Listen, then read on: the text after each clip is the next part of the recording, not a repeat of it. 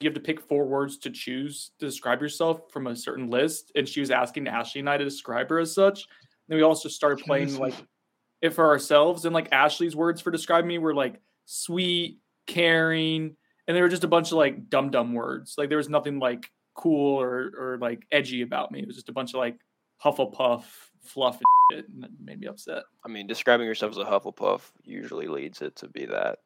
You know. Well, I can't help that's my house, Dane. then you can't. You can't. What's your house? You okay, Dan? You seem I like don't a know, worry about what house house I'm in. Well, there's a like- test for it. All right, yeah. Take that while we're doing this. Uh, Zach's definitely a Slytherin. No, I'm not. What are you? I'm a Ravenclaw, I think. You seem like a Slytherin. I might be a Hufflepuff too, to be honest. Dane's probably a Hufflepuff. Chris is Slytherin or Gryffindor, but either one, it's a strong personality. hmm What was that? Oh, never mind. All right, I'm I'm filling out the basketball portal thing. I got two new names and switching it up a bit. Nine Oh, forty. I'm probably. definitely Slytherin, mother for the record. Damn. I knew it. I'm Slytherin like the father before me and my son after me. Damn. You might be Voldemort. What page- Are you a Malfoy?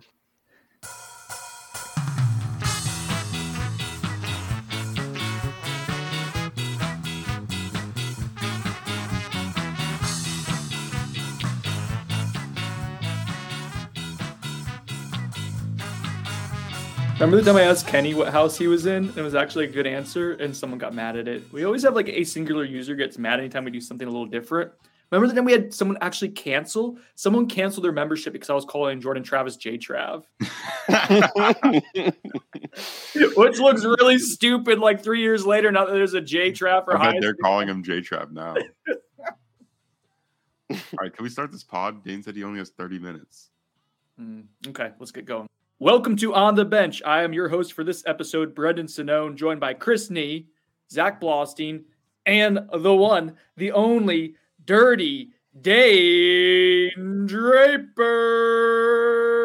Hi, Dane. Hi. I like that I got my own special introduction. I'm a little hurt by that, in fact. You're always here. It's not special. We got Dane here. Dane had to figure out how to use the computer correctly. He only has 30 minutes to get out of here. He's a student now. This is something to celebrate. You're always here, Chris. You're technically paid to be here. So All right, if Dane only has 30 minutes, let's roll.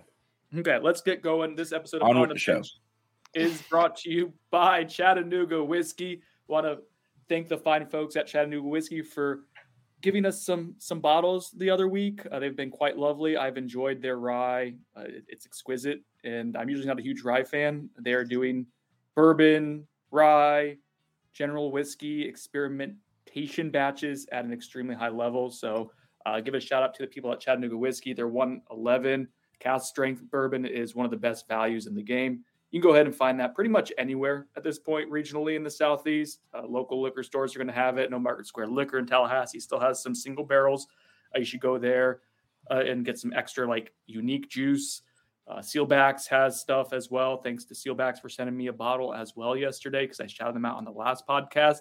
Uh, the agreement that we now have unofficially is every time I say Seelbachs, I get another bottle. So that's been twice in the last two seconds. Uh, Seelbachs, three bottles now. Uh, so yeah, Chattanooga Whiskey, want to give them a shout out. Also, shout out to the Turner Group, which we will do some buyers to known a little bit later. Let's get going on the pod, fellows.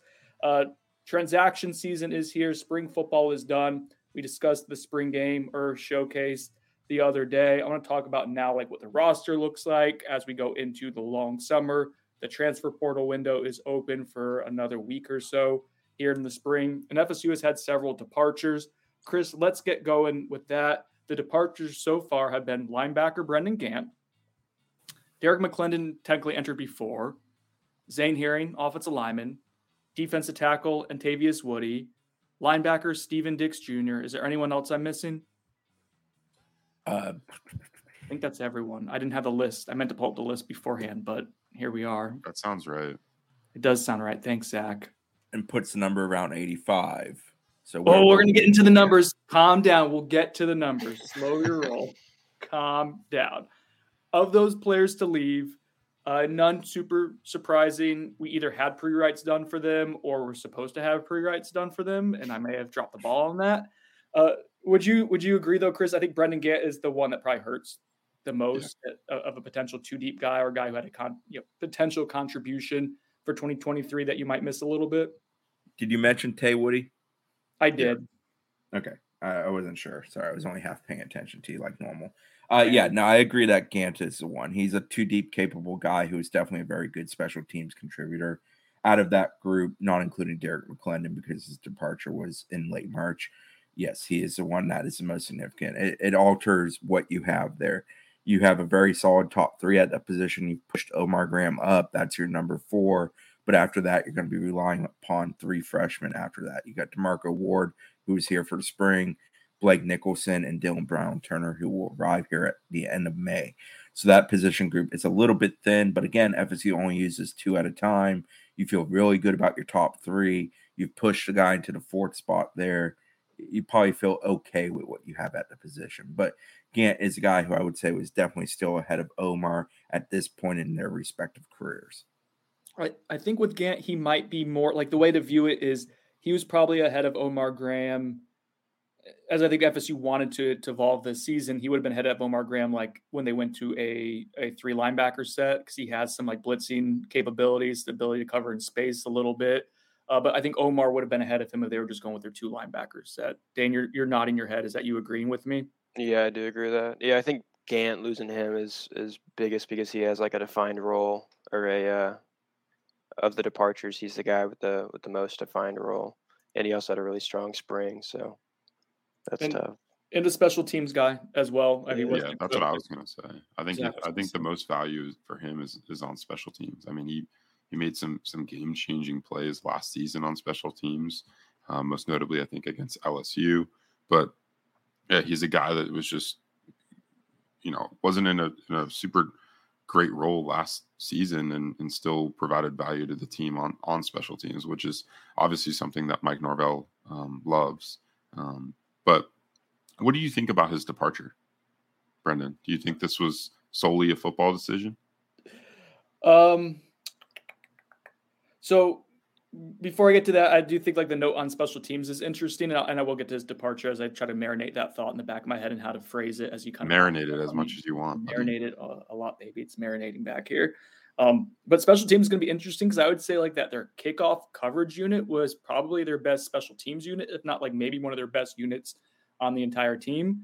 And the two biggest pieces to that were Wyatt Rector running down to blow up uh, like a lead block basically and funneling it to Brendan Gant. And like that was the one-two duo that like made that work as well as it did. And you have to replace both of those guys. You're recruiting and developing a higher caliber athlete in general now. So like in theory you should be able to, but something to to worth noting as we get into like the minutia of the offseason and and the types of things that help you win or lose games. Chris is smiling because I use minutia. I'm I'm proud of you. No, I'm proud of you for fitting Wyatt Rector in there. Fit Wyatt Rector. Good show. Um, oh boy. I got an answer to the Brendan Gant question. I'm surprised he lasted the year he lasted. I, I just, you know, if you asked me 12 months ago who I think somebody might hit the portal is, he was one of them. To be abundantly clear about that to his credit, he bought in, became a very good special teams player and a contributor. Am I surprised he's departing? No. I think one, he values himself more than he will be valued at FSU. And two, I think there's a degree of, you know, some of the old haunts still exist. I, I think he left on a high note at least, and that's probably what what matters. Um, because he had a he had a good season going out, and he's what apparently visiting Colorado this week. Zach, you yeah. had the scoop, so he's visiting Colorado, and I think Derrick yeah, McLendon. UCF, USF, UCF, and USF have also been attached to Brendan. Not me, although UCF mug. Okay, so that's probably the biggest departure. I think the fan base a little bit more like bummed out about Antavius Woody than we are. Like he was a project player, someone who probably had to uh, he had to move positions already. He had upside, but uh, once you move to defensive tackle, and if you weren't able to crack that that top tier rotation of like it made six deep, and a lot of that is second year players like Ayobami Tafasi and Daniel Lyons, like that's not going to really hurt you long term and in, in short term, I don't think. Uh, so that, that's pretty much the only one to date. we will keep an eye on transfer portal coverage here throughout the remainder of the window. We have like probably 10 pre writes ready to go just in case. It's crazy. Like we'll hear names. This like even in the spring, guys who could transfer end up not transferring. We'll we'll all of a sudden be caught off guard sometimes. Like it just this moves faster than it ever has, and so we we are trying to be as prepared as possible while also like not going ahead and and reporting something that could change in a day, right? so uh, we're keeping an eye on it. We are prepared for maybe some more attrition. Uh, but Chris, that gets us to the scholarship point. Uh, 84 to 86 is probably where I'm at right now. It just depends on who you consider on scholarship. Like is Dante Anderson on there? Maybe, maybe not. Preston Daniel, maybe, maybe not. Does Destin Hill show up? Maybe, maybe not. Uh, but yeah, 84 to 86 is where we're at now with the, the current uh, departures. You like numbers. Can you put into context for our listeners what that means for FSU's offseason efforts right now? Well, I'll take the average of that. So I'm going to settle in at 85 for this uh, math performance we're about to have. I think the likelihood is they still need two to three to go. You want to open up spots for potentially one to two transfers in, probably on the defensive side of ball for both of those at the top of the list. Safety, which we've talked about a lot. The next one would probably be either a linebacker if you're uncomfortable with the current depth there, a defensive end if there's a high quality available name, or flipping to the offensive side of ball, maybe a receiver slash kick returner type or punt returner because that's a position where you could use a guy right now. So I think that's what we're kind of looking at as they kind of work on the numbers. Do I think they're active in the portal right now? Yes, in the sense where they're evaluating what's going in, but no in the sense of pursuing somebody. I don't think they're overly active in pursuing somebody at the current moment. They're super to that point, Chris. Like they're super. I mean, I guess selective would be the word I would use. Um, they are very like this. This front office, or excuse me, back office, like is very. Or is it front office? What does a general manager? Is he a front office or back office? I think, yeah, front NFL wise, it would be called the front office. front office. That makes sense. So, who would be the back office? Chuck Canner. Can we back off this topic, please? Chuck. Uh, so, anyways, the front office is works extremely diligently in like evaluating every single player who enters the transfer portal, and uh, like I said, it's very selective right now. FSU is very comfortable, I think, with with the way its roster is comprised, room will be at a premium. Like Chris said, we're probably 85 right now. You need a couple more to leave in order to start adding some pieces. And just, I would love for there to be this influx of offers and transfer portal visitors, and you'll probably end up getting a, a some names emerge eventually. Like I, it would be more entertaining for there to be a lot, but like we, we can't force it either. Like it's just it's not it's not what it was in December where you had about 10 roster spots to to fill via via the transfer portal, and you had about 15 to 20 targets, uh, and you added nine. So, anyways, there I mean there are names like like just guys who I'm interested in, uh, who I think like would would maybe make make sense, but like again, I don't know if they're in in a huge rush to go ahead and and add someone.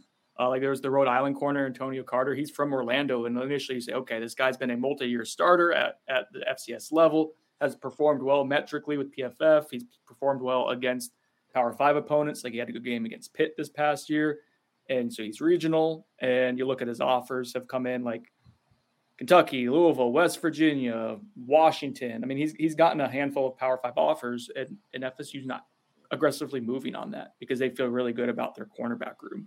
And I think yeah, that's just example of like they're not going to take someone just to take it. It has to make a lot of sense on the Rhode Island kid, just to add on that, really good friends with Renardo Green, from what I understand. Keywan Ratliff, who's on the support staff, knows him as a guy with heavy Orlando ties.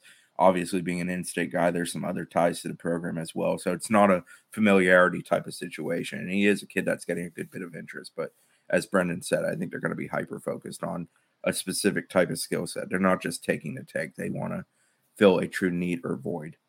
What do we think of this this transfer market right now? I feel like this almost benefits Florida State in the fact that like they already have a pretty secured roster. Obviously, there's certain spots they'd like to improve at, but I feel like some other teams are pretty much banking on this portal, and there's really not a ton of good options. Yeah, it's been a little bland. Uh, now there's still some spring games wrapping up yeah. this weekend. Uh, I know, like for example, Oklahoma's playing this Alabama. weekend. Yeah, yeah. So there's still some to go, but yeah, I, I think there's always sort of a an a expectation of an abundance of talent, and that's not always the case. Uh, I'll use the hoops portal as an example. There's 1,500 kids in it, but there's only like 300 or so that have a scoring average that is super appealing. So that's a 20% rate of what's actually in the portal. So, yeah. And the rich are always going to get richer first. So we got to remember that with the portal too. I think they should call this re- renegotiation season because that's really yes. what this is. Um, a lot Tyler of times, Tyler Van Dyke would be. Uh, yeah, that's what I'm saying. Like, do we really think Alabama was in contact with Tyler Van Dyke? Maybe. Um, you know, I don't know why they would need him, but let's just say they were. Um, Tyler Van Dyke now gets a new, much higher NIL deal um, with Miami's collective or John Ruiz, whoever is involved in that, and he gets to to run to the bank and and you know be with Miami as their starting quarterback and make a whole lot more money. I think that's happening a lot of at a lot of places across the country.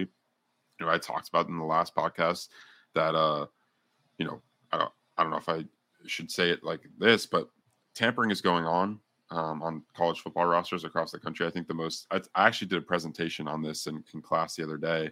The most infamous case was Jordan Addison last season with USC and Pitt.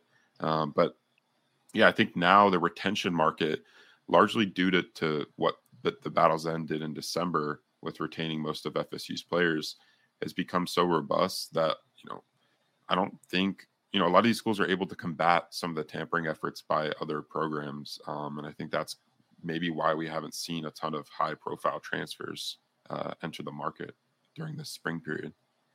If you ain't cheating, you ain't trying. And everyone is doing some level of of tampering, I'm sure. So that's why no one gets busted for it because yeah, everyone is doing it. So kind of plus the NCAA has no enforcement power. Don't say that. They have a ton. Prove me wrong. Uh, RIP to my Byron Vaughns. No matter what hopes, uh, that was that was a toughie. Committed to Baylor. Pa- pass what does rush. Dave Aranda know about defense? Come on. pass rush specialist from Utah State, super bendy and flexible, is one of the the best available players in the portal. Uh, frankly, one of the better available players in December. I think he had to get some things cleaned up. Got those cleaned up, able to transfer out. FSU had offered, um, but they ended up taking Gilbert Edmond instead. Was interested if that was someone that they would circle back around to after the Derrick McLendon departure. I think they like what Byron Turner did this the spring, and they're also super high on Jaden Jones. So I think that combination makes them think that they could. Uh, they I, they chose one Byron over another, and I think you should have had both Byrons. I was I was Byroning over that, not Sononing on it. You know what I'm saying? I don't. Let's move on. FSU got a commitment this week from Devin Carter. He is a 2026, that's tough to say, athlete from North Georgia. Uh, but but Chris, I'll start with you, and then let's throw it to no. I'll start with no. Who all you guys have been super involved in this. All right, Zach's raising his Zach hand. broke it. Start with Zach. All right, so what we're gonna do is Zach, you're gonna explain who Devin Carter is, make people feel really old. Uh, Chris will do a little bit of insight on who Pops is, and then Dane will do a little bit of an evaluation on his game because he broke it down really well on Noles 24/7, and then we'll get Dane out of here because he has to go. So that'll that'll be how this goes, and then we'll play Buyer Sonnone producing. I want to play Bayerson too. Mm, well, you may not be able to, buddy. Okay. Um. Yeah. So Devin Carter, he's the by twenty four seven Sports is uh, you know, database the first twenty twenty six prospect to make a decision on a college right now, and he committed to Florida State yesterday. He is the son of Seminole great running back Dexter Carter, who played uh, for FSU in the late '80s and was drafted in the first round in the 90 or in the 1990 NFL draft. Um, he picked FSU over Georgia, Alabama, Florida, and Tennessee. Yeah, he had all of those offers as a 2026 prospect. Um, he chose FSU mainly because of their coaching staff. He said, The coaches, I love what Coach Norvell and the staff are doing at Florida State. I have a close relationship with them already. Like Coach Odell, he used to hold me as a baby. So I trust in what they're doing and believe they will develop me into a great man and a great player. That should be an NIL package by the way. Odell Haggins will will swaddle you no matter your age, and you could really probably earn a lot of money for the program that way. It's good fundraising. Just throwing it out there. Like a special. So to, so to add on Pups, like he said, he played here in the late 80s. Very good player. I believe Amp Lee followed him. He was around Sammie Smith's time, battled for everything he got. Uh, Dexter Carter, you know, I always point out when he's walking in the building to people if they don't know who he is, I'm like, do you think he played in the NFL? Because Dexter's only five nine, and on a good day when he arrived at FSU, he's probably a buck 60. When he left here, he's probably in the 175 range. Ended up going to the San Francisco 49ers, playing with Roger Craig. Craig got hurt his rookie year for Dexter in the league. Dexter actually led the 49ers in rushing that year. And this is in the prime time of the 49ers being a really, really good football team. Uh, he also was a kick return, punt return type guy for them. Very good special teams player. I think he ended up being one of their 50 best in the 50 year celebration for the franchise. So that speaks to his NFL career. Dexter also worked at FSU 07 to 10, if I recall correctly. He was a coach on the staff. So Devin was a youngin back then. Uh, you know, nine, 10, he was probably one, two years old, if I had to guess. So those last couple years, Devin has grown up around the program. He's a big fan of the program. Uh, I talked a good bit with Dexter yesterday, 42 minutes to be exact. And uh, on Devin, you know, he, he wanted Devin to make his own decision for himself. He's obviously a very proud father of his son choosing to go to a place that he also went to a place he passionately, truly loves as a player and as someone who worked here, even if you know the time as a coach here didn't go maybe the way he wanted to, he still loves this place in every which way. So he's very happy for Devin. But they allowed Devin to go through the process. He took a ton of visits, went to a lot of schools. He had excellent options: Bama, Georgia, UNC, plenty of others under the sun. They really did their their work. The in, original plan, and I'll write about this today, was for Devin to probably wait till after his sophomore year to truly decide after taking some more additional visits but he was ready. He called his dad on Friday evening when he was on the visit to FSU. Dad went to get some dinner, let Devin do some stuff on his own, and told him he wanted to do it and that he was ready. And Dexter greenlighted it because he, he understood his son was making the decision for himself. And that's what he ultimately wanted in the end. And, you know, Dexter Jr., Dexter Carter's son, his older son, was a kid a few years ago who was a prospect. So they went through the process with him and that taught him some lessons, obviously that applied here for Devin. But uh, no, whole family seemed very excited by it. Devin's an excellent talent. Truthfully, can play on either side of the ball. I think FSU likes him as a receiver. I think Ron Dugans did a good bit of work on this most recent visit of making him understand. And one other note on the visit that Dexter shared with me is well, Devin's grown up around this thing and he probably could lead the tours and tell you everything about it. FSU treated his visit like he had never seen the place a day in his life and did it in every which way like they would do for any other prospect. I think that went a long way because I think at the end of the day, Devin wanted to just be like another recruit, not be the son of Dexter Carter. But no, dad, son, both very happy that he's going to be a Seminole. Is that my turn now? Yep. okay, yeah. Um, I mean, it's a 2026, so obviously really far out. So it's a lot of just projection.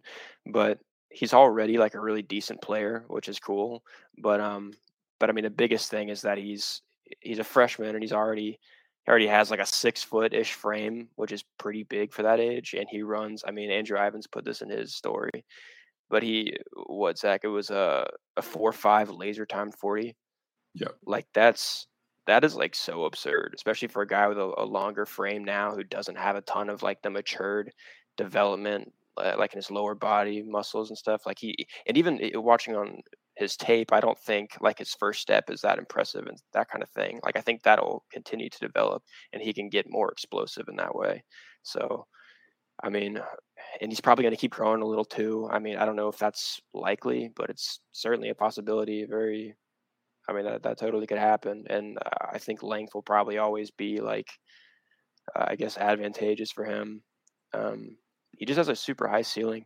Uh, a guy with a ton of range. If he were to play DB with that speed and length, um, he's really fluid as an athlete too. I mean, he has great genes, obviously, and um, he has a wide receiver. If they like him there, he's already been productive there.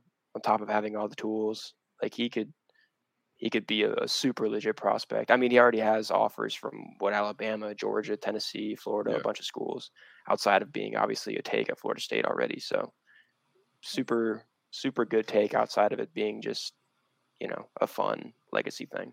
What, so, what position would you put him at, Dane? Like if you could say like, or you think he's where do you think he projects the highest right now? If you had to put money on it, I mean he's already really productive as a wide receiver, so I feel like that's It's probably where he's going to keep developing. Like if he ends up being like six two, you know, six two, one eighty five, and is running around four five, like, yeah, that guy's.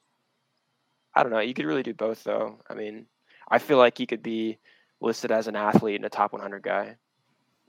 So one thing to add is he he's played receiver pretty much only in high school so far. He did play DB coming up as a younger kid, but he's always played receiver. He's very good at it. He understands route tree. He's a kid that's been developed to be a receiver. He came to FSU last summer and in the end of July camp event, and he worked at DB there because Marcus Woodson had wanted to get his hands on him and had an opportunity. But he had also previously worked for FSU as a receiver, so they're very familiar with him there. This visit this past weekend, he was recruited as a receiver. He dealt with Ron Dugans primarily, and that's position. Uh, you know, I think long term, that's where he'll probably end up. But he is capable of playing on either side of the ball. I was told that he's being recruited at, at FS or by FSU at receiver and DB. Um, so maybe one of those things that can be malleable as he develops the re- you know the rest of the way through his high school career wanted to add a few more stats to what Dane was talking about. Um, finished last season, his freshman year, um, his first year playing high school ball, 30 passes for, he caught 30 passes for 417 yards and six touchdowns for his Cedar Grove team that made the finals of the Peach State uh, triple. Or, That's a good program up there for people yeah, to know. It's not small. Yeah, they yeah. made the finals for the for the uh, 3A playoffs in the state of Georgia. And he also ran a uh, 11 3 in the 100 meter dash. I think that was not this track season. I think that was the last track season, um, and then a four-three effort in the short shuttle. Cool. Um, so I'm responding to some questions on the board. Um, my depth chart piece that I put up there on defense, and a lot of questions. So just trying to get that done. But um, all right, Buyer Sonnone time. I think that was that was a good breakdown of, of Devin Carter's game. I think we get into Buyer Sonnone now, right? Yeah. Dan, you'll get to play for a little bit. How's it make you feel? Let's go. I'm so excited. You want to do the ad read? Freaking out. what? You want to do the ad read for the Turner Group? Well, you know, no, but I'll play the game. Okay. I'll hold enough. up the Turner Group koozie, even though we're not on, you know, video. All I right. hope. How about this? Whenever I I do the pause for someone to yell at the Turner Group, you take the lead on it. Okay. All right. I'll like I'll mute myself and warm up my voice while you're starting it. Okay. Well, that's la, la, la. idiot. God bless him. God bless him. Uh, the Turner Group sponsors. Oh wait, I messed it up. That's on me. Buyers Sonnone, sponsored by well, the Turner Group. sorry, Colin. Really, really so know, sorry for this. Uh, the Turner Group is a husband and wife boutique realty team in Central Florida, although they are expanding, and we will have some news on that uh, fairly soon, and that'll be very advantageous, I think, to a lot of our listeners who are from the Tallahassee area because um, they'll be able to probably make some some really cool moves thanks to the Turner Group. But uh, right now, they they have the umbrella under Keller Williams for the entire state of Florida, so they can help you if you're trying to buy or sell a home in the state. Uh, but specifically, Colin does a ton of business in Central Florida. Uh, they they make a lot of a lot of deals. He's always working. He's very personable and thoughtful, and they um, yeah they do a really great job. Talked to him actually a little earlier about uh, potentially putting my house on the market, and and really liked where his his mindset was at with that. So we'll, we'll see if that ends up happening uh, sooner or later for me because I'm the anxious sort. But he was able to make me feel more confident about it, which is why I'd recommend Colin Turner of the Turner Group to you guys, because he'll be able to uh, paint the picture of what the home buying process can look like. If you're interested and even kind of get an idea of what the market looks like, you reach out to him at 407 403 8546 or email him at getstarted at. Mention on the bench, let him know we sent you. Uh, and at the very least, he'll, he'll want to talk about FSU ball. So, all right, let's get into it. It'd probably help if I had the Buyer Sonnone prompt open on my computer as we went into this. This is a very sloppy Friday episode. I'm sure some three star reviews will be coming on iTunes Great job, guys. Thanks. Uh, J13 Alley by or Sonnone. Tawaski Abrams ends up a Nole. Zach, I'll throw this to you. Why do I have to go first? Because I'm asking you about it. Okay. Um, I'll buy it. I think Tawaski Abrams really likes FSU. I don't know why he hasn't been on campus all spring, and that probably should be a red flag in my eyes. But from what I've heard, I think he's pretty solid. Um, he is going up to Colorado this weekend, so we'll see what comes of that trip. Um, that might change my answer, but you know, if he stays solid after that, um, I, I feel pretty good about him ending up in the class. But yeah, I'll buy for now. I'll buy it for right now too. I think some of the absence over the spring was related to track. He is going to Colorado this weekend. That was communicated to the staff beforehand, from what I was on. I was told. Um, yeah, I think for right now it's a buy. From what I understand, FSU expects to when he schedules officials, they expect to get his last official. That's the way FSU is viewing I it. hope currently. so. Right, but the fact that FSU is expecting that is usually a good sign of communication, things going that way instead of well, we don't know what the kid's doing, we shall see. Yeah, I think the reason for my uh, optimism with it is he's been really active on social media after like every one of the commits. Um, he's been posting graphics of Tribe 24 and stuff. So, you know, he's not like he's just gone, you know, cold turkey on FSU. Like he's definitely been, um, you know, still active and, and helping them recruit on social media and stuff.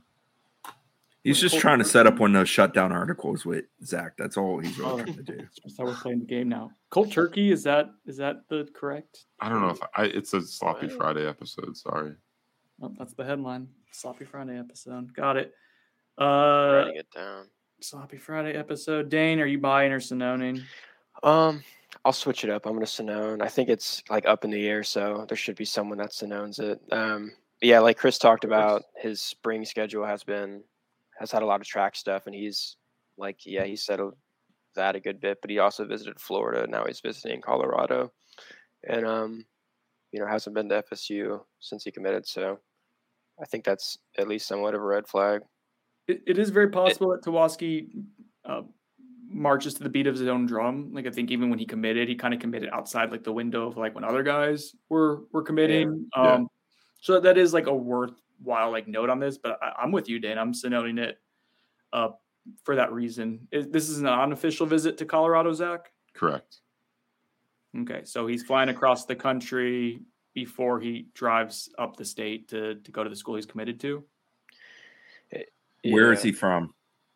I understand. I understand. Where's Southwest Dion Florida from? going to Southwest Florida. I understand it.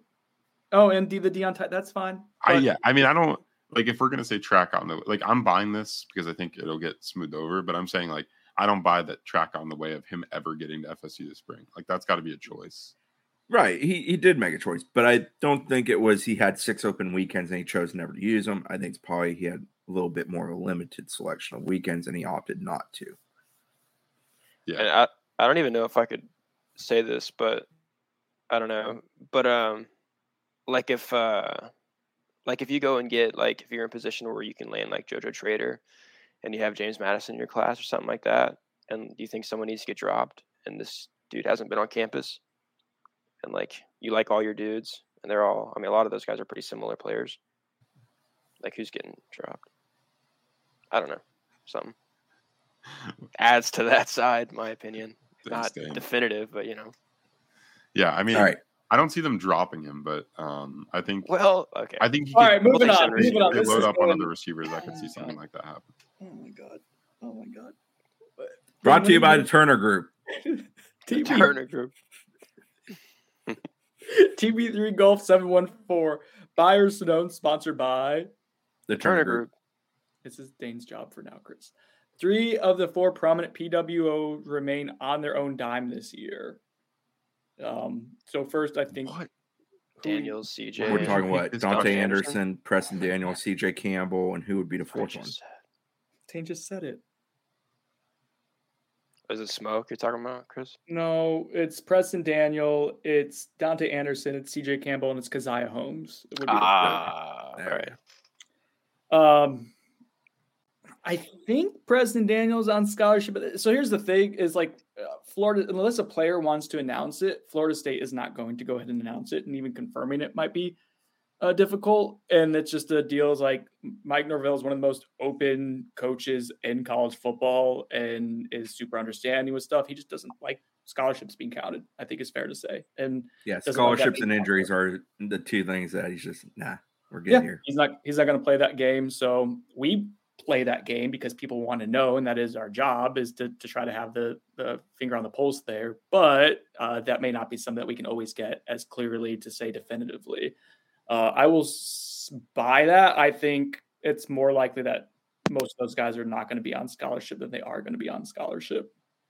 But that they also stay. Oh, I don't think anyone. I don't anticipate any of those guys leaving. I, there's a lot of anxiety over like the, the running back room getting watered down, and like I don't think Caziah Holmes can really go anywhere right now. I guess maybe he could if if he transferred here and he wasn't on scholarship. So I guess he could transfer somewhere to get on scholarship. I think CJ Campbell. I mean, He's from the Panhandle. He's kind of buying his time. I think he's in a pretty good like situation academically where he doesn't have to to pay for a ton of of school in addition to being a PWO. So yeah, I mean, I don't I don't know if I foresee any of these guys leaving this offseason. that would catch me off guard if if that did happen. I guess. Yeah, I think all those I'll buy. I think all those guys are very content in the program. I think they're very happy people. Yeah, and so they remain on their own time. All right, Wild at Hartnell, obvious one. Buyer Sonnone, another Hill is on the roster by June. Uh, I'm going to Sonnone. I think a Pazon is on on the campus by June.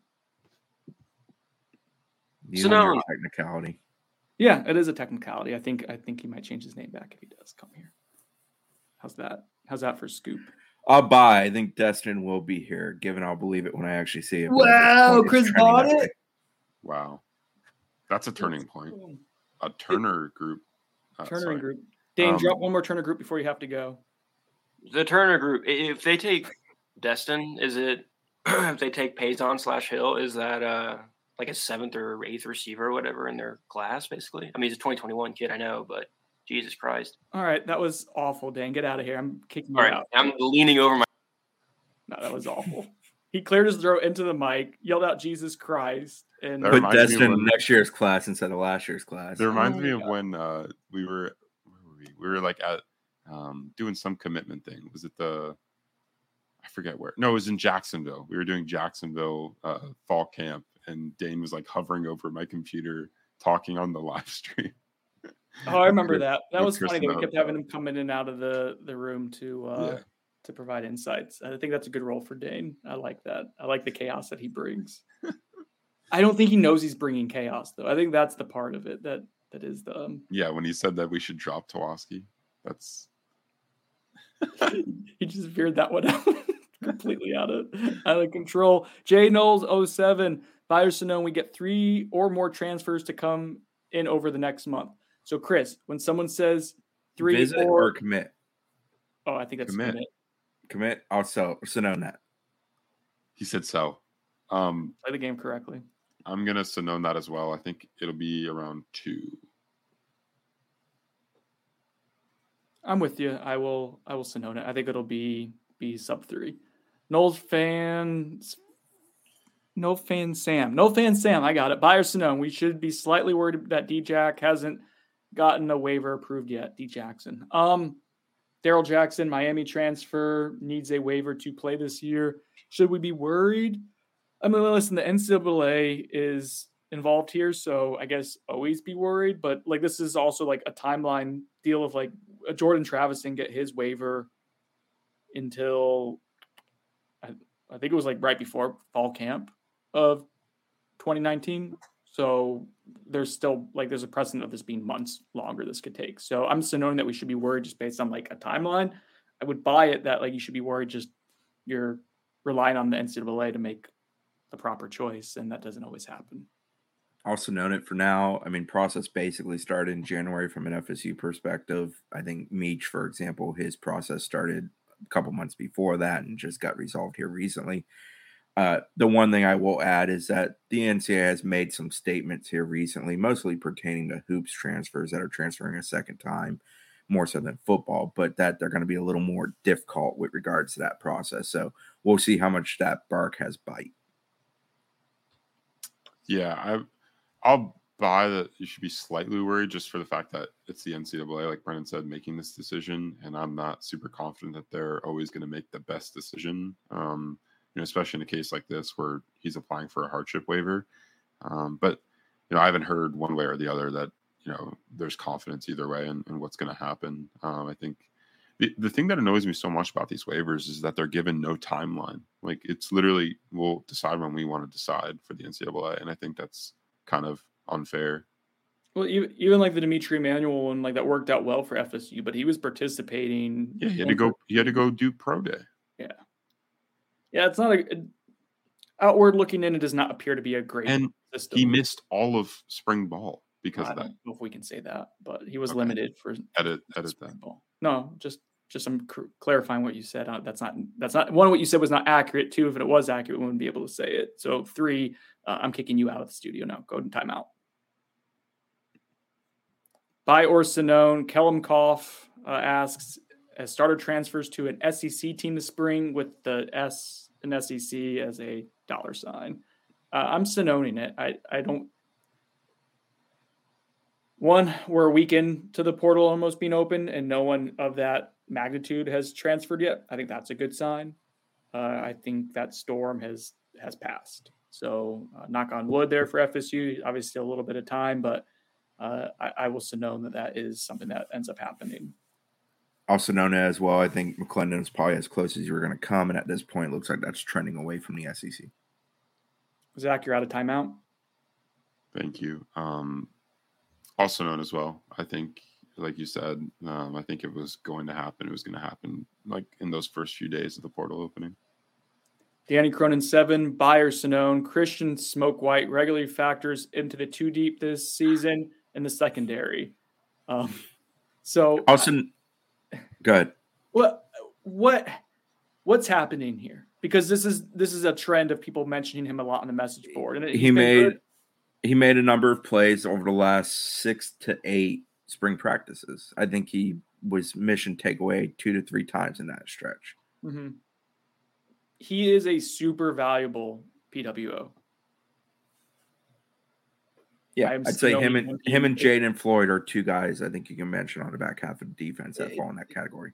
Jaden Floyd is like good for culture. Um, I do think that that Christian has a chance to like eventually become someone who who could play at on scholarship at the FBS level um, because he actually makes a, a handful of plays and and like hangs.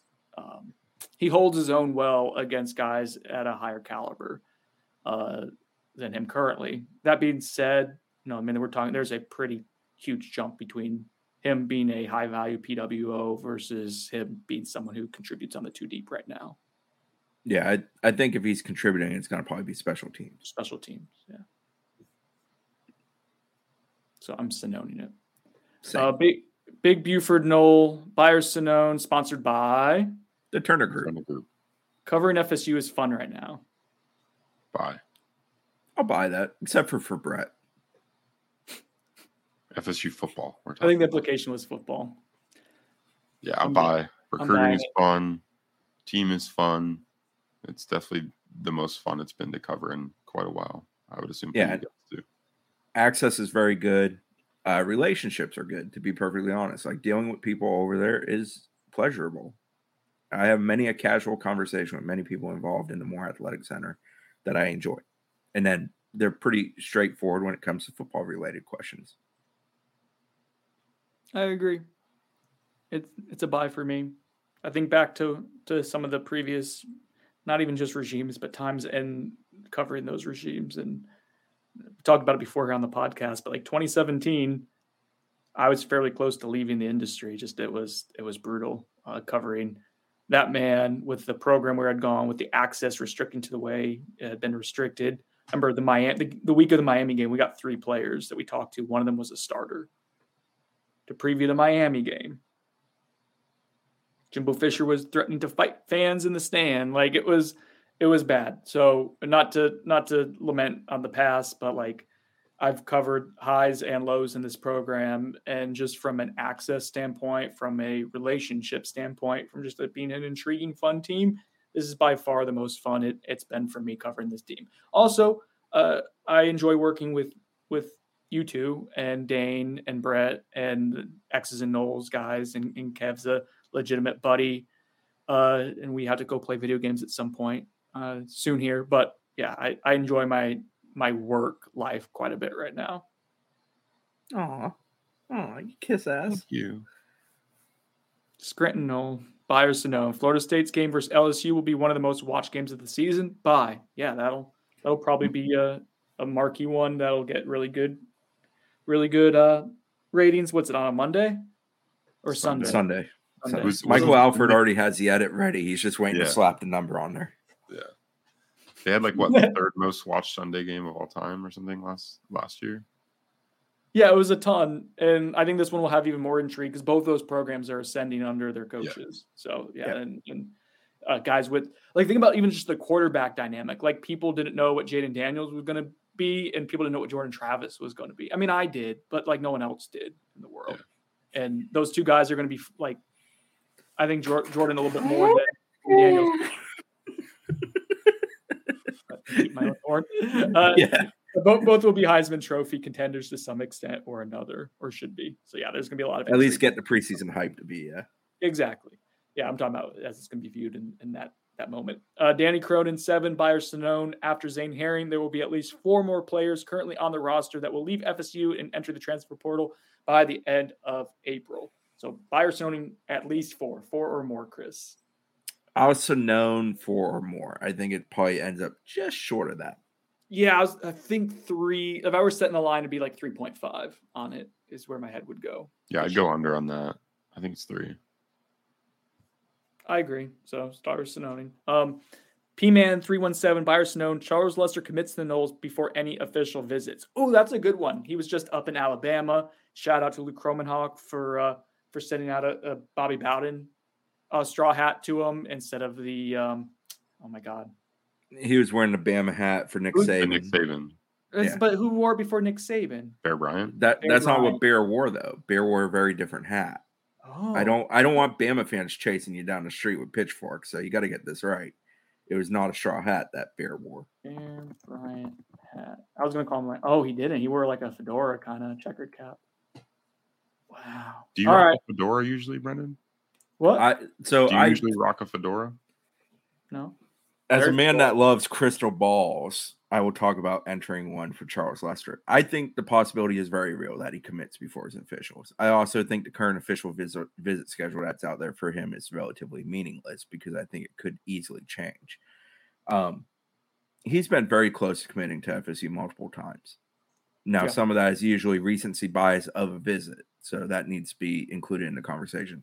But FSU's had the lasting power there. Ohio State's mentioned, but I think they're a distant fourth. I think it's FSU, Bama, Georgia, very much as contenders. He very recently took a visit to Georgia. He's currently at Alabama, wrapping up that visit as we speak.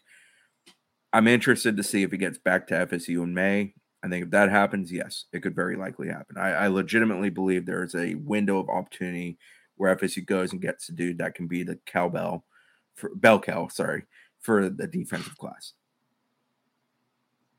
Wait, Um, what, mistake did Chris? I was just trying to write down what I want the headline to be. What did Chris just do? I said cowbell instead of bell cow. I flipped it. Charles My Lester. dis- I got a fever, and the only prescription is more cowbell. The watch. Also noted, I think uh, he has people around him that want him to wait it out, take some officials, you know, see these other. I mean, he has visited all these other schools, so I'm not saying he hasn't been to other places, but um, you know, it's certainly a possibility. But for now, I'll, I'll say, you know, he he takes some officials, then makes the decision. I feel like the recent Georgia and Bama visit have been multi-day investments on his part, almost like informal officials to a degree. And I understand officials come with a little bit more because of price tag, but like I don't know. I, I feel like he's in that he's entered the you know end game portion of it all. There's no way Charles Lester is paying on his own. Well, never mind. No, I know that. I'm just saying it's a little different what the school can outwardly publicly provide. Nib. Oh boy, this is a. Uh, there's some minefields on this name. N- Niblicknol. Just read Niblick- it fast, like you know. Niblicknol. sure. Let me know. That definitely won't help. Message me and let me know how to pronounce this correctly for the future. Byers Sonnone Brock Glenn is FSU starting quarterback in Ireland for 2024. Didn't we already answer this, Brendan? Yes, like a week or two ago, we definitely did. Dude, he just doesn't read the questions. Um, Sonnone, I think it'll be Tate Rodemaker Second, or, or a transfer quarterback. Mm, Yeah, I'll own it, and I'm high on on Brock Glenn. I, I think there is definitely something there. We've we've talked about. It. We don't have to. We are apparently already talked about this. We don't have to keep talking about this. Bayer Sonnone. And, yeah, this is appropriate because Zach's kind of pissing me off right now. Dolphins five six two. Bayer Sonnone three two minute boxing rounds. Brennan beat Zach by TKO or KO or a unanimous decision. Um, so Sonnone. I think Zach's filled with more anger, so I'm gonna go with Zach. I think Zach wins. You have a crippled leg. You couldn't. I would destroy you. What are you talking about? I will crush you. He's just sitting there smiling. I was thinking about I was thinking legitimately of ripping off my titanium leg and just beating you with it. Is how I thought that would go. You have no mobility. FSU Golf 2011. Turner Group Hive. Yes, stand up. Buyers known four plus few four plus total future first round picks are on the roster currently. First round picks. Yeah. Uh, so I will start the bidding with Jared Verse. Yeah. I, I thought he there. was probably like a top 50, top 40 player this past year. One more year of growth. Uh, first round reasonable. Johnny Wilson feels like kind of dude that if he rounds in the form and puts up the kind of numbers he's capable of, yeah, somebody does the Kelvin Benjamin move. Yeah, yeah but he's I, way I more athletic. Yeah, yeah, there is there is a uh, there is potential there. Yes. If he catches the ball consistently, I think he's a, a first round or second round pick. Do they have an offensive lineman who falls into that category? I mean, yes. I love me some buyers. No, no, you're gonna have to dig deeper there. Think think younger. You think somebody Lucas like Lucas Simmons. Simmons down the road? Yeah, yeah. I mean, there's a lot of measurements and variables, but watching him move this spring, like, oh, that's a guy who will play in the NFL very likely. I think, uh, with the potential to be a, a legitimately like elite offensive tackle skill set. Uh, it exists at least, so I would add him as a maybe. Four, yeah, I mean it's tough to project like that. Um, Darrell Jackson. Yeah, I mean, he's got to be more consistent. If he's consistent, yeah. that's an easy one, but that's easier said than done. I'm gonna send. That's tough, man. If yeah. if you did it after this year, after the recruiting class they're about to bring in, I would say yeah, probably buy. Um, but on the current roster, I'd probably Sonnone. I think I would Sonnone too. I mean, that's a lot of like for. I mean, yeah, and I think I think two is probably where I'm closer, feeling confident with, which is great. I feel like, I feel like they have a lot of players that are like real like Jordan Travis, like he could have a Heisman year, and I probably don't think he gets drafted in the first round just because of just yeah his makeup. Um, but they have a lot of like day three type of yeah. Fabien Lovett, really good college players. Yeah, uh, Braden Fiske would fit. I mean, Patrick Payton could end up being a first round draft pick. He could. He'll probably be playing on Sundays. He'll probably be a draftable player. Probably, I would say right now, probably like a third or fourth round guy, but he just keeps developing. You don't know yeah. Uh, next what two years. But he'd have to have like a breakout kind of like uh you know 10 sack season or something like that to be a which, first which I mean he had five as as a redshirt freshman, yeah. so it's, it's this reasonable. This topic kind of speaks to the program though, in a way, in that like it is a talented team, but it's also a team that's been developed into the team it is. Yeah. And we expect continued development because that's been the consistent theme with this program under the guidance of Mike Norvell and that's going to continue. So there are guys who will tap into all the ability they have and maybe reach their ceiling. And there are guys with ceilings that are at that level. But there's not a lot of guys that seem to walk in the building ready made for that level. And just to use Georgia, because they're the king of kings currently with back to back national titles, that school has gotten a hell of a lot of dudes through the door who are those kind of dudes when they walk through the door. And that's not to diminish what Georgia did with them and turned them into. But like Jalen Carter, he was that kind of dude when he walked in the door. So yeah, just I, think that's the two sides of the discussion. It's like FSU probably does have guys capable of that, but they didn't recruit as many guys that were simply that when they were recruited. I remember doing a podcast a few years ago or having this this topic, and we wanted to flesh it out more. So I don't know if we ever did like a full list on it, Chris. But I remember you, myself, and Josh talking about like how many NFL caliber players are currently on the roster. And I remember Trey McKitty being one of the names that was brought up. So this was probably 2018. Yeah ish time. And and Tre ended up getting drafted in the middle of the the draft, which I thought was a little early for him, but uh, I, I I digress. Um, we probably could only get to like five or six players, and I think that is now like we talk about guys on this roster who are probably going to be playing on Sundays or, or be drafted. Off the top of my head, like I think fifteen to twenty is probably much much closer to where it is. Um, and recruiting is starting to trend upwards. So going back to someone else's earlier question, is this program fun to cover right now? Like that's, I, I love the idea of like covering something that's ascending. I think that's fun to watch something being built and seeing the origins of like a, a built up type of mechanism. And, and that's what's been fun about this. Sunday Gold, Buyer Sonnone, we get more than two five stars in this class. So three or more. You currently have one with Landon Thomas. He will almost assuredly remain a five star. Will Cam Davis, like if it ended today, I know he's currently like a high end four star, Zach, but like would in our in our was he top 32? Would he end up being No, he's, he's 36 right now. So he'd be on the fringe. So he needs a nice senior season still. Yeah. I think Luke Kromenhoek has five star potential. Um, and this is a weak quarterback class overall. And I think, you know, with some strong performance from him at like Elite 11 finals that he's already been invited to, that could be a strong evaluation point for us to move him up. But yeah, I think those are the two potentials for current commits that aren't five stars. And then the obvious one we point to is Charles Lester as a current five star guy that that FSU is favored for. And then I think the potential third guy would be Jojo Trader, who I think FSU's in a, a dogfight with Miami for. So yeah, I I'd buy honestly. I think they get three. I think that's the is it three or more or more than three? I moved the page. I think It was, more than two, I think. it was right? more than two. So Yeah, three. I'll I'll say three. I'll I'll buy that. I think they get three overall. Whether that's one of their current commits moving up to a five star, and then let them landing like a guy like Charles Lester, or then landing two guys like Charles Lester and, and Jojo Trader. Be- before One Chris other na- answers, before Chris answers, we need to have a standard formula for how people ask us questions for overs and unders for buyers to know. Two or more, at least two. It needs to be you guys as a message board and listeners. Go ahead and figure out how to formulate it, but like for, formula formulate it, um, and and let us know and and make sure it's consistent and someone enforce it, please, because Chris's brain doesn't work this way my brain does not work this way as I'm talking. Zach's the only one who can kind of keep track of it, and then he's asked to remember every prompt, which is difficult as well. So tighten it up for us, please, so we can stay on the rails here.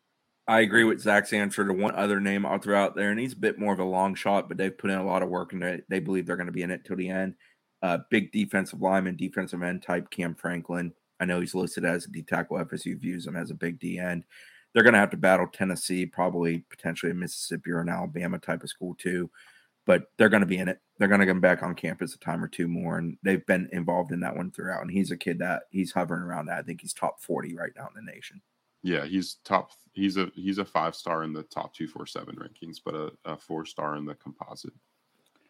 Let's see. We got well, we're up to an hour here, uh, and we don't want us to be an hour and 15 one. So let's go like two or three more. We have a whole page, two pages to still get to. That obviously will not happen. Uh, but let's go rapid fire here. The big squeeze three. Buyers Sonnone, you guys talk shit about annoying members posters. That's a hard buy. Yeah, but not as often as you think.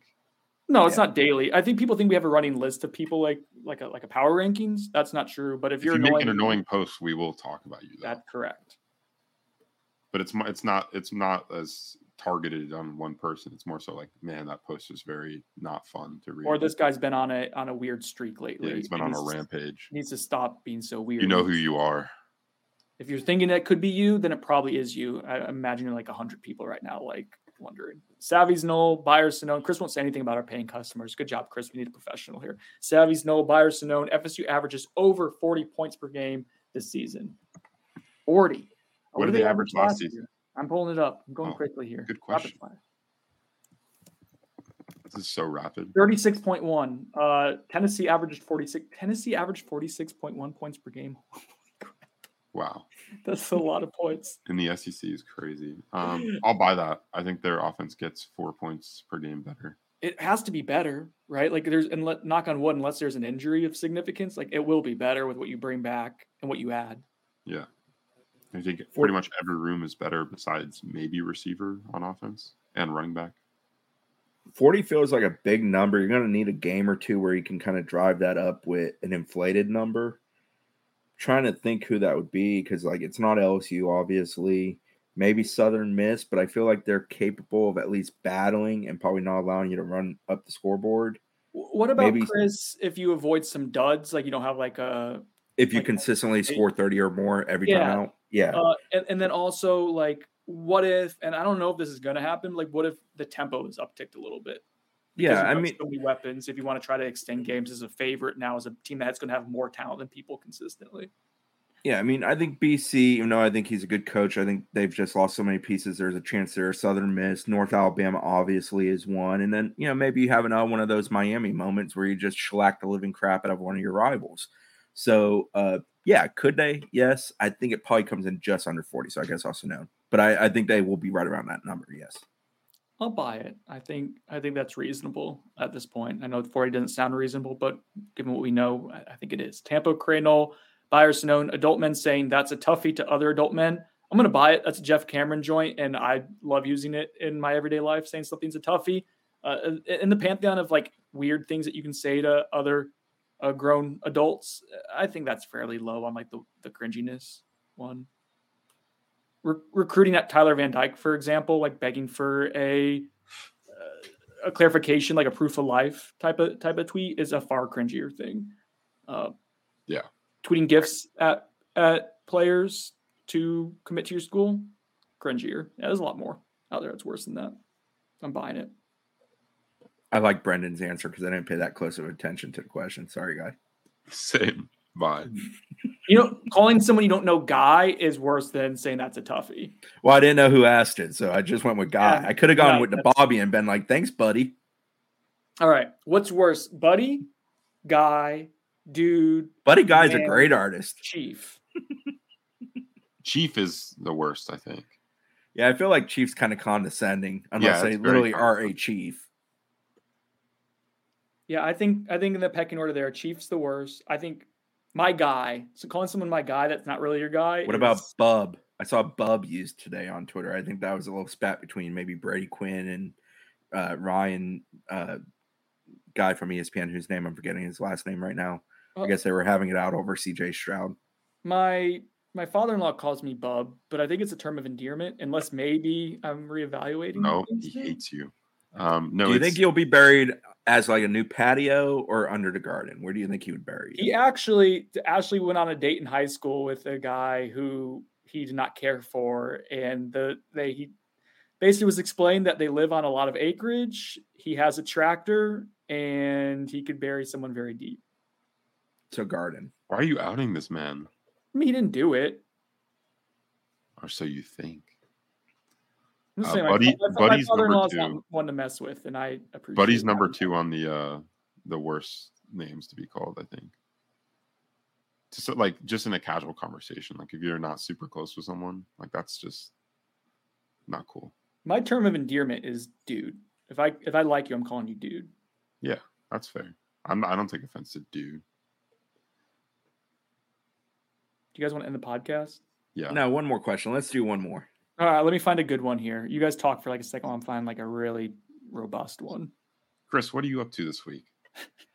this week, uh, I'll probably take in a little FSU baseball. Um, Caressa and Little Man are going out of town. Why would you do that to yourself? The sister-in-law. Uh, I'm still going to support them. Good times and bad times. I, I, enjoy the people I get to see Respect. there. All right, I got um, it. All right that, that was an awful transition, but you guys didn't have much of a choice. Uh, Peanut Butter Jones, Buyer Sonnone. It was not a coincidence. The FSU football program turned around once Newberg left 24 7. Dude. Yo, you first, Brendan. For Chris Nee, Zach Blostein, I'm Brendan Sonnone. This has been On the Bench. We'll talk to you guys next week. Bye. Just kidding. Sonnone.